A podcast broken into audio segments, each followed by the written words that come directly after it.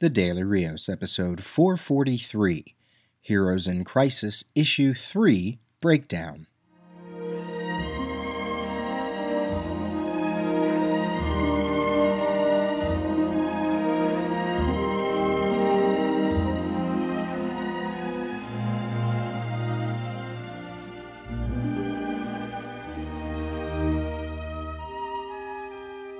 Hey everyone, this is your host Peter. Happy New Year's Eve. This is another Heroes in Crisis breakdown episode, taking a look at issue number three, which shipped on November 28th, and just in time for issue number four, which will be released this week on Wednesday, January 2nd. Now, if you're listening to this episode, I'm assuming that you are reading along with me. And if not, you are listening because you are curious about the DC event known as Heroes in Crisis. This is a breakdowns episode, so I will be going through page by page, detailing all of the stuff that I'm picking up uh, as the series progresses that might help to inform the larger story. And then at the end, I will give out a few theories and speculations, as I'm always want to do, uh, about the larger story and about the mystery. And we will see, you know, down the road if any of this stuff pans out. So let's begin with issue number three. This is, of course, by writer Tom King. Art wise, we have Clay Mann, who did the first and last pages and then we have Lee Weeks, who did all the interior pages um, between the first and last page. We have Tomeu Morey doing the colors, totally being a superstar and helping to make all of the uh, art look consistent and definitely giving a tone to the larger story. And then we have Clayton Cowles as letterer. We do get a title for this issue, Master of the Lagoon but we don't get that title until the end of the book. And I do have to say, I did miss in this issue uh, that double page spread that we got in issues one and two that had the Heroes in Crisis title logo uh, designed within the spread. We didn't get that this ep- this issue, and I missed that. I, I did. I really missed it. In fact, if you listen to my first episode and my second episode on Heroes in Crisis, that double page spread is what informs the music that I pick for that episode or for that particular episode. For instance, in issue one, the double page spread was um, uh, overlooking the countryside where Sanctuary is located. And it reminded me of that scene in Superman the movie where a young Clark Kent is looking off into the north, and Ma Kent joins him and says, You know, where are you going? And he says, North. And all of that John Williams sweeping Americana music that plays during that scene, which is one of my favorite scenes in that movie, uh, it reminded me of this issue. So that's why I used that particular music for the first breakdown breakdowns of uh, Heroes in Crisis. And then in issue two, the double page spread is Harley Quinn traveling through some snow, uh, traveling to Penguin's lair, and I don't know why, but it just kind of made me think, hmm, I wonder if there is any kind of Penguin theme music uh, for his Batman Returns appearance by Tim Burton. And sure enough, uh, I'm going to assume that the music is by Danny Elfman, uh, but that's why I chose that particular theme music for that episode. But for this episode, I haven't picked the music yet because, you know, as I said, we didn't get a double page spread. So I don't know what I'm going to use just yet. So I, I will determine that when I'm doing editing, when I'm doing post, as they say. Now, this particular issue, you may wonder why we don't have Clay Mann on as the artist. If you remember back in September, they did announce that Heroes in Crisis was going to expand from seven issues to nine issues, and that those two extra issues were going to be done by Lee Weeks, and one issue was going to be done by Mitch Gerads. And sure enough, this is the Lee Weeks episode or Lee Weeks issue. So it did make me think. Um, was this part of the larger narrative as Tom King was writing it? Uh, is this a special that they inserted into the normal uh, narrative? And that's why it's not only a fill in issue in terms of art, but it does feel like a momentary pause in the larger story to give us a little bit more information into Sanctuary itself. So I don't know. I don't pretend to know, you know, what goes on behind the scenes. I'm not going to make ass- assumptions. I'm just going to say, you know, that's that could be uh, what's going on here, and maybe that's why some people had a little bit of problems with this uh, issue because they they felt that it interrupted the larger story. But maybe that's by design. So instead of getting some random special, they decided to put it into the numbering. Who knows? I don't know.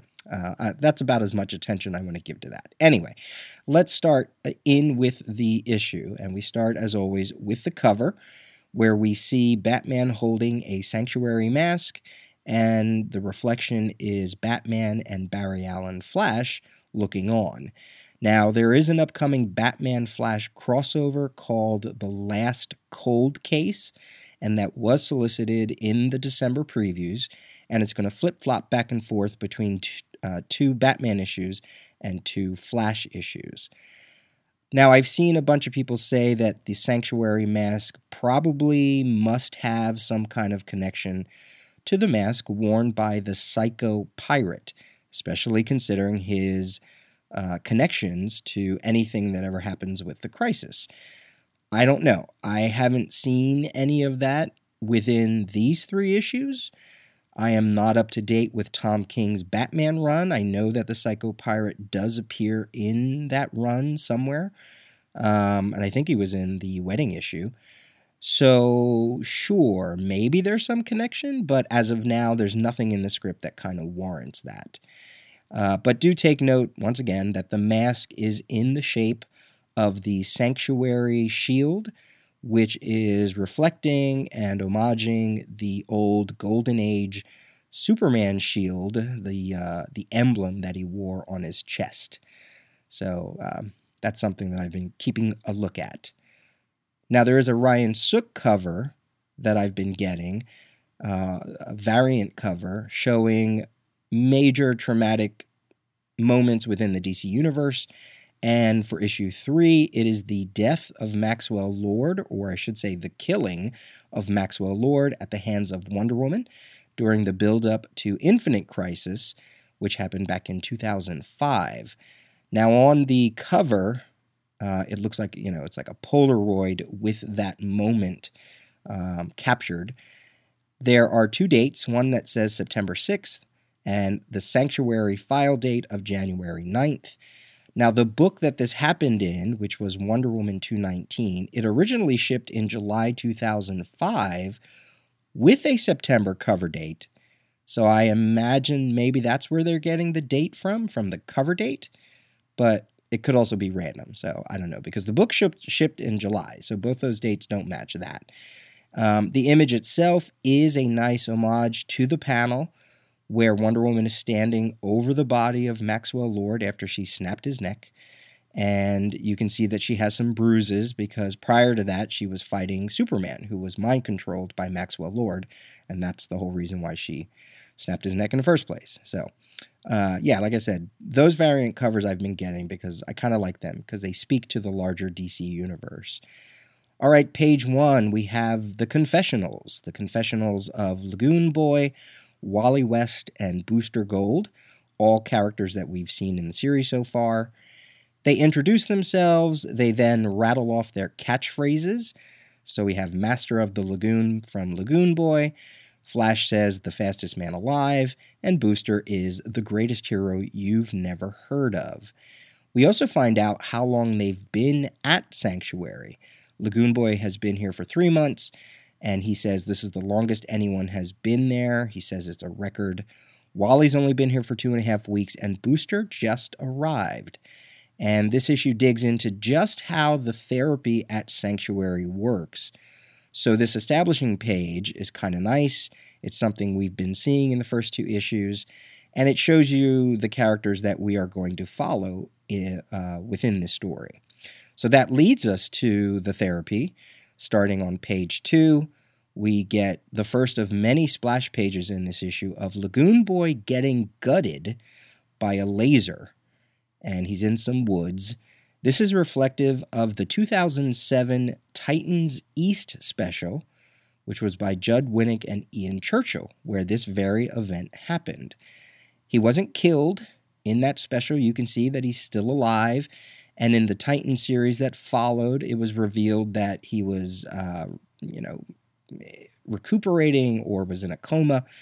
Uh, and that the only one that really did die from that special, I think, was Power Boy. So that is a direct callback to that issue. And clear, clearly, it's being brought up because this is part of his therapy. Then we go to page three, and we are in Wally West's room at Sanctuary. He is trying on a mask. We are looking down at him. He's laying on a bed, and he is saying, Come on, Jay, don't be scared. It's just a mask. It's still me. It's still just daddy. Now, oddly enough, it made me think okay, is he talking about the sanctuary mask? Is he reliving a memory? And the mask that he's talking about is when he puts on his flash mask?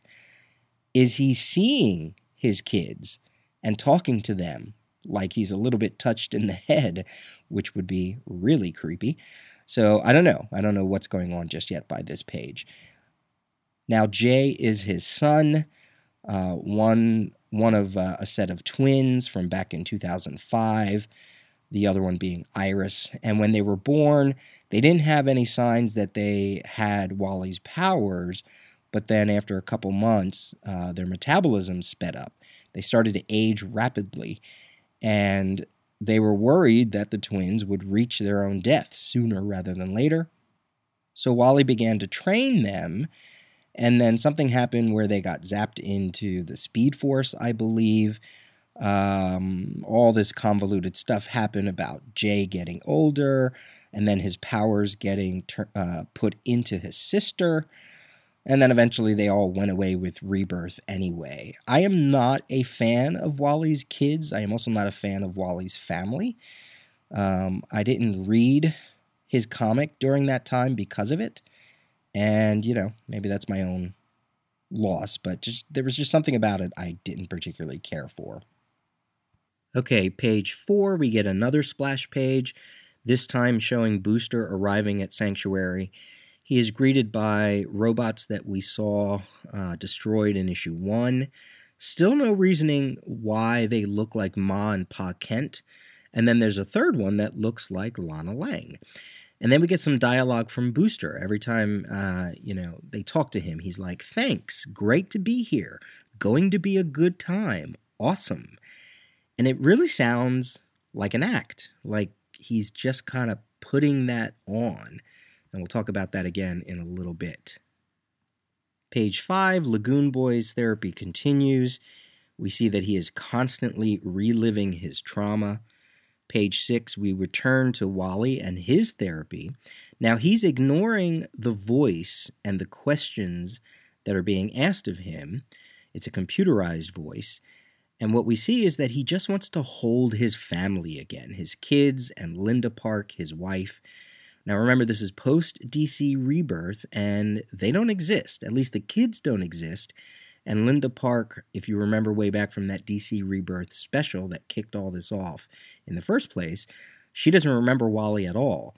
So, although, again, I was never really a fan of his marriage, it is something that they are playing around with within the DC Rebirth era and within Heroes in Crisis. So the voice asks him, Why do you need them? meaning maybe the kids or, or his wife or his family.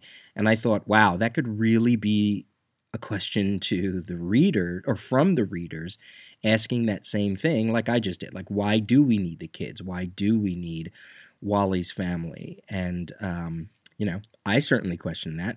I understand it, and it's here and it's been here for, you know, over 10 years, uh, if not longer. But um, I thought that little bit of dialogue felt kind of meta in some way, kind of almost making people like me question our own concern about why we're so not a fan of his marriage and not a fan of his kids and his family. I don't know. Anyway, page seven, uh, Booster is shown around Sanctuary, and this is where we learn a bunch of things. Uh, we learn that people will wear the masks in common areas for anonymity. Some don't. They can also just opt to stay in their rooms and have meals brought to them. All these therapy treatments that we are seeing, they are called chamber sessions.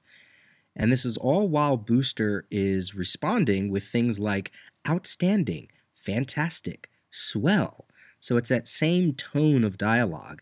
But when he's alone in his room, he has his head in his hands and he's slumped, and you can tell he is clearly not very outstanding. He is not fantastic. He is not swell. Something is up with him.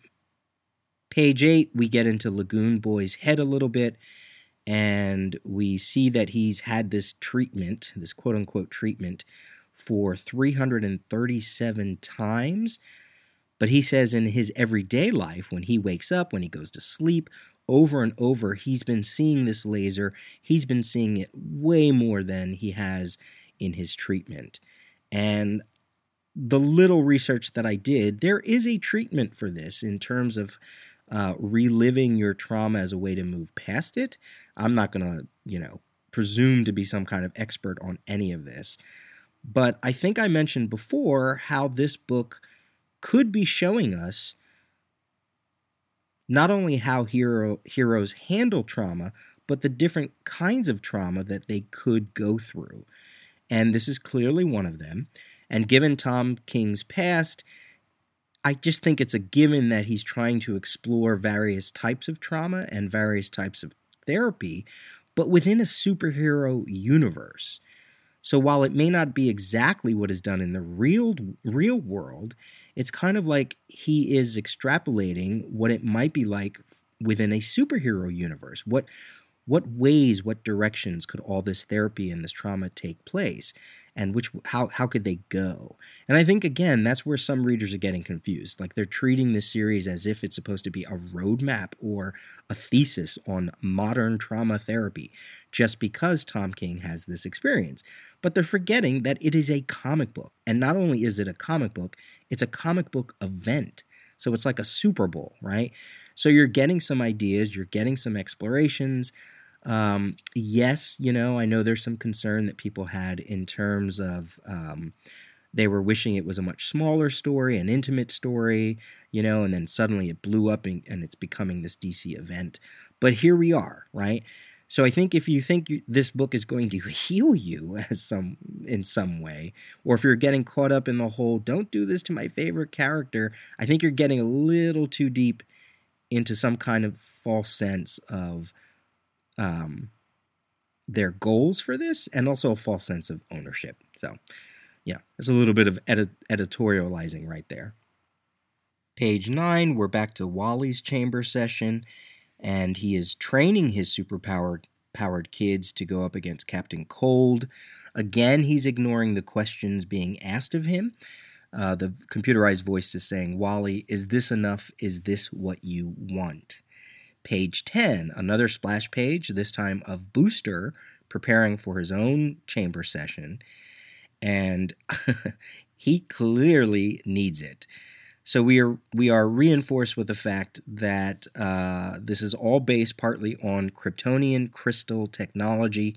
It is built by Batman from Superman's tech, with Wonder Woman's compassion, as Booster says. Not that the computer confirms this, even though Booster says it, you know, for the readers and for his own mindset, the computers don't that computerized voice doesn't back it up. So I thought that was interesting that it was answering his questions, but it kind of sidestepped his comment about the technology. Also, the artwork is very inter- interesting. Uh, Booster is standing with his face in his hands, and then there are all these swirls all over the place. Uh, they look like they were formed with thumbprints. And at first I was thinking, is someone watching Booster from a dirty two way glass? Or is it just a design element for the art itself? So, either way, I like that page. Page 11, we go back to Lagoon Boy. He is still trying to get beyond his ordeal. And then he says at the end of the page, One day I'll just know that I'm real and the laser isn't. And that's okay. And then maybe I'll just laugh or something. And then again, he gets zapped by one of those fake uh, lasers. So, you know, today is not the day that he's going to just be able to stop and laugh, but uh, as we will see, maybe it is. Page 12, Wally is reliving, or maybe he's just having a therapy moment, um, uh, a time with his daughter Iris who is asking how Wally received his powers. So he goes on to describe it, and it matches exactly the way that Barry Allen got his powers. And Iris says, Wait a minute, that's silly, Daddy. That doesn't make any sense. To which he replies, No, honey, it doesn't make any sense at all. Now, if you kind of push that line of thinking a little further, what doesn't make any sense, right? It doesn't make any sense uh, that he should have the same powers. It doesn't make any sense that he's alive and his kids aren't. It doesn't make any sense that he is in this certain situation. So I thought that phrase had a lot more weight to it. Page 13, Booster's chamber session is continuing. He is talking to himself. And boy, is that other booster not holding back. Be careful what you wish for, Booster. So within his therapy session, he has decided that what he wants, out of all the things you could possibly get within a chamber, he wants to talk to himself? That's interesting. That's really interesting. Page 14 Lagoon Boy stops his session just before a laser is about to reach him again. And as he walks away, it says, Emergency, emergency, please proceed to the nearest exit. So, in the middle of these three sessions, something has happened. And I feel like that has to be a clue as to what could be behind all this. But, you know, um, but I'm going to hold on to that thought and get back to it. So let's keep going. Page 15, we get a splash page of Wally running through Sanctuary to see what is going on as we continue to hear the warnings over the system. Page 16, Booster is fighting himself in the session even though the emergency call is going on behind them, and they are, of course, ignoring it more or less. Page 17, we are outside with Lagoon Boy looking over the bodies of Hotspot and two new characters that I don't think we knew were killed prior to this issue Gunfire and Red Devil. Now, Gunfire was introduced during the Bloodlines event uh, in 1993 in a Deathstroke annual. Uh, Red Devil was introduced as Kid Devil way back in 1984 as part of the supporting cast of Blue Devil. And then he was turned into a true Red Devil by Neurons uh, sometime after Infinite Crisis, where he would go on to join the Teen Titans. Now, if you're keeping a scorecard handy, we are not done with the Titans just yet. We are not done with, uh, you know, Titans members being killed. So now, as Lagoon Boy is standing there over the bodies, he gets impaled. Something goes through him just like the laser, and he falls to the ground and he laughs. Just as he said he would. Ah, I thought that was, I don't know, it was like not heartbreaking, but just, um, ah, just a nice little bit of, of uh, narrative story going on there. Now, whatever it was that went through him, it kind of looks like it could have been a javelin. It is definitely something sharp, which made me think is it a crystal? A Kryptonian crystal? Hmm. But we don't really see a murder weapon, so I don't know. But again, I'll have some theories at the end. The biggest takeaway of this page is that Lagoon Boy's death is basically an exact copy of his trauma, of his previous trauma, and kind of a copy of his therapy. So, again, put a pin in that because we're going to talk about that at the end of this episode. Page 18. Wally is on the steps of Sanctuary holding Roy Harper's body. And finally, he gives a response to the therapy question that was being asked of him. So they were saying, Why do you need them? And his dialogue here is The kids, I didn't, I didn't want to be alone. So he's holding Roy. You could almost say like he's hugging them. Again, like Lagoon Boy, this feels very familiar, very similar to his chamber session. And it made me ask who has this information, right? Who could be privy to all of the chamber sessions and who could use this information as a way, as a method to kill these people in the same uh, format that they are receiving their treatment in? Who could put them through the same situations as they are being killed or targeted, even. Uh, again, more on this later, but uh, I thought that was really interesting. This is where it kind of hit home that, that all this just feels too calculated. Now, a little bit of an art discrepancy here. If Roy and Wally are on the porch, why did Superman find them in the main foyer in issue number one? And it could just be because it's a different artist but uh, we'll we'll see. We'll see what happens with that. Page 19, Wally gets hit over the head with Harley's hammer. Booster is standing there while this happens, and Harley replies, "I didn't know you were here." And Booster says, "Actually, it's it's my first day." Now, another little bit of bit of art curiosity here. Either it's an accident or it's intentional. Wally's lightning symbol is incorrect in the pan- panel where he's getting hit by the hammer. All throughout the issue, it's drawn with the proper zigzag angle and, all, and everything before this. But in this particular panel, it's reversed, which made me think okay, why? Is it an accident? Is it incidental? Does it have anything to do with what I'm going to bring up um, shortly? Page 20, we are back to the confessionals to close out this issue. And this is where we see a ton more characters who were either at Sanctuary, Sanctuary at the time of the massacre, um, and I assume they are all dead. We don't know for sure, um, at least not from the information in the pages of the three issues so far. Some of them we know are dead, but not all of them. So we have Commander Steel, the indestructible man. We have Gunfire, I am the weapon, right? These are their catchphrases.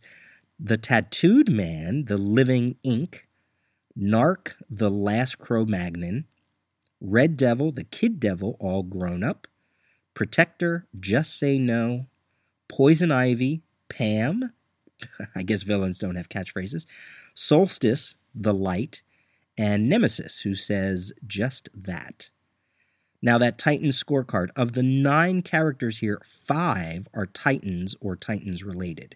Tattooed Man was in the Titans book when it was led by Deathstroke, right around Brightest Day and leading up to Flashpoint. Gnarrk goes all the way back to 1971 as a Titans West member from the Bronze Age. And then this version is the Cave Boy version from the Re- Rebirth era from the title uh, Titans Hunt. Uh, we talked about Red Devil. Protector is from the Keebler drug issues from the 80s who was created as a stand in for Robin because of rights issues with another cookie company. And then he was brought into the DC proper during a Beast Boy story in a Titans Secret Files. And Solstice was introduced back in 2011 prior to Flashpoint in Wonder Girl number 1 and was later in the Teen Titans run during the JT Krul Nicola Scott era. This was the era where Damian first became a member of the team. She's a hero from Pakistan. She could kind of be seen as almost like an opposite to Raven. So if Raven is dark, Solstice was light. And uh, I think this version that we're seeing here is more in line with her pl- uh, post Flashpoint version, which we saw in Teen Titans. And then a little bit more information about the others. Commander Steel, we saw dead in issue one. And then in issue two, Batman was performing some kind of autopsy on him. We uh, he found a set of fake chattering teeth in Ca- uh, Commander Steel's neck, in his throat. Gunfire we saw earlier in this issue, dead on the floor. Poison Ivy we saw in issue two. Nemesis, oh God, Nemesis, I love this guy. Look, I'm a huge Titans fan. We had a bunch of Titans characters who were offed in this series so far. Wally, Roy, the ones in this issue. But now, Nemesis? Oh, hell no. Seriously. I love this guy. Now, I'm not sure if he's appeared post Flashpoint or in the DC Rebirth universe, but he was part of Gail Simone's Wonder Woman series, and I he was definitely, you know, my love for him goes back to the 80s Suicide Squad run. So this is kind of weird, right? Like Nemesis. I did not see this coming. It is the very last panel of the issue.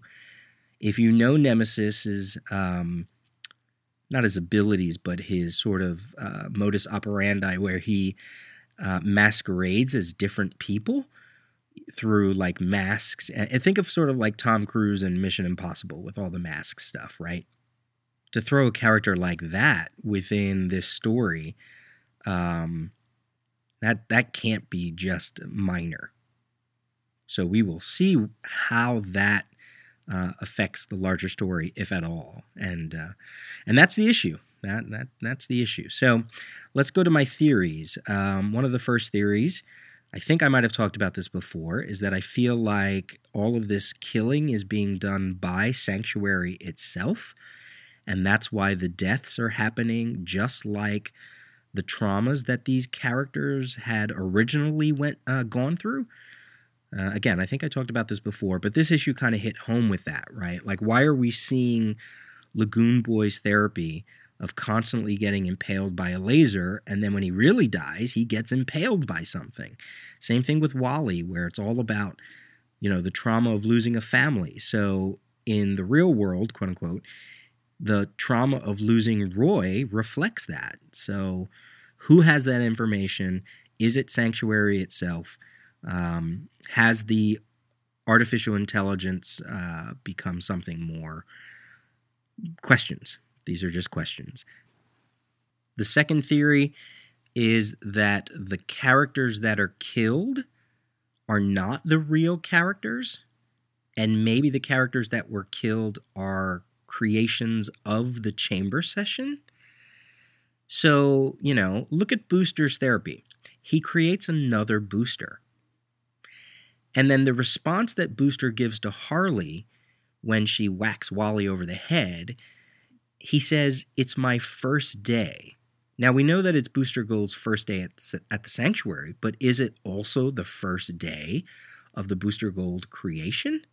Of the chamber session version of Booster Gold? And then think about Wally's symbol being all funky and not, you know, not drawn right for just one panel all very curious stuff. I don't know how much I don't know how much this theory is going to stick, but uh, you know, I'm just spitballing here. I'm just kind of throwing stuff out to see what what happens. And then finally, um, this one might be really out there, is the notion that this whole entire story is part of the chamber session. That once we get into, I don't know, maybe Booster's chamber session or maybe Wally's chamber session, is that we never leave the session, and the session is the event. Does that make sense? So, in essence, what we're reading is not real. It's it's not the death of these characters. It's it's all going on in somebody's therapy because I don't know, they need to be a hero. Think of think of Booster's tagline, the the greatest hero you've never known or you you never will know or whatever that is maybe this is his way to become known, or maybe this is the way he gets through not being known. Um, I don't know. I just that kind of just clicked, right? The, we're getting these taglines for some reason. The emergency happens during some therapy sessions. I don't know. It's just something about it made me think maybe this all is just still a session. I don't know when that little flip might have happened. I don't know how it affects the tie in books that we're getting. Um, you know, we can't get a Green Arrow tie in book if this is not real, right? But just, I don't know, there's something about it that maybe. Maybe it has something to do with the session, the larger um, aspect of um, the Kryptonian technology again, which led me to an even larger thought about why Tom King is writing this book and and maybe why I feel people are judging it a little too quickly, but I feel like Tom is putting us through a chamber session. He's putting us through therapy. He's putting us through what we go through when we read these larger events, either these DC events or comic events in general. Um, I think I might have talked about this before, you know, but there's a very deliberate pace with this event. We get information slowly, uh, and we're not. It's not like a shock. It's not like a, uh, you know, an immediate sense of discovery. It's all kind of just given to us very slowly. And I've seen some people say, you know, um, there's no emotionality to it. We can't really get emotional about these deaths because we don't know what it's about or we're not seeing it in real time. And I, I sort of feel like that's intentional. It's giving us slow information just to mess with us. So, in essence, we are in a chamber, right? We're sort of in a chamber of therapy for events. You know, think of all the Twitter reactions. Think of think of how people are reacting because this book doesn't follow the normal way an event has been told before. It just makes me feel like it's going to be real interesting to see some of the comments once all of this is resolved. Um, because I, I don't know, I feel like this might be his way, his very meta way to deal with how readers relive trauma of characters going through stuff like this. And maybe that's the whole point of the event. So let me know what you think. Peter at thedailyrios.com or leave a comment on the website. I look forward to issue four. And as I said, that will be released in a couple days. And hopefully, I'll be able to get that uh, that episode out, that breakdowns episode, that breakdowns episode out sooner than this one. It is New Year's Eve, so make sure you have a safe holiday, and uh, we will see you on the flip. All right, this has been the Daily Rios, episode 443. Talk to you soon. Bye.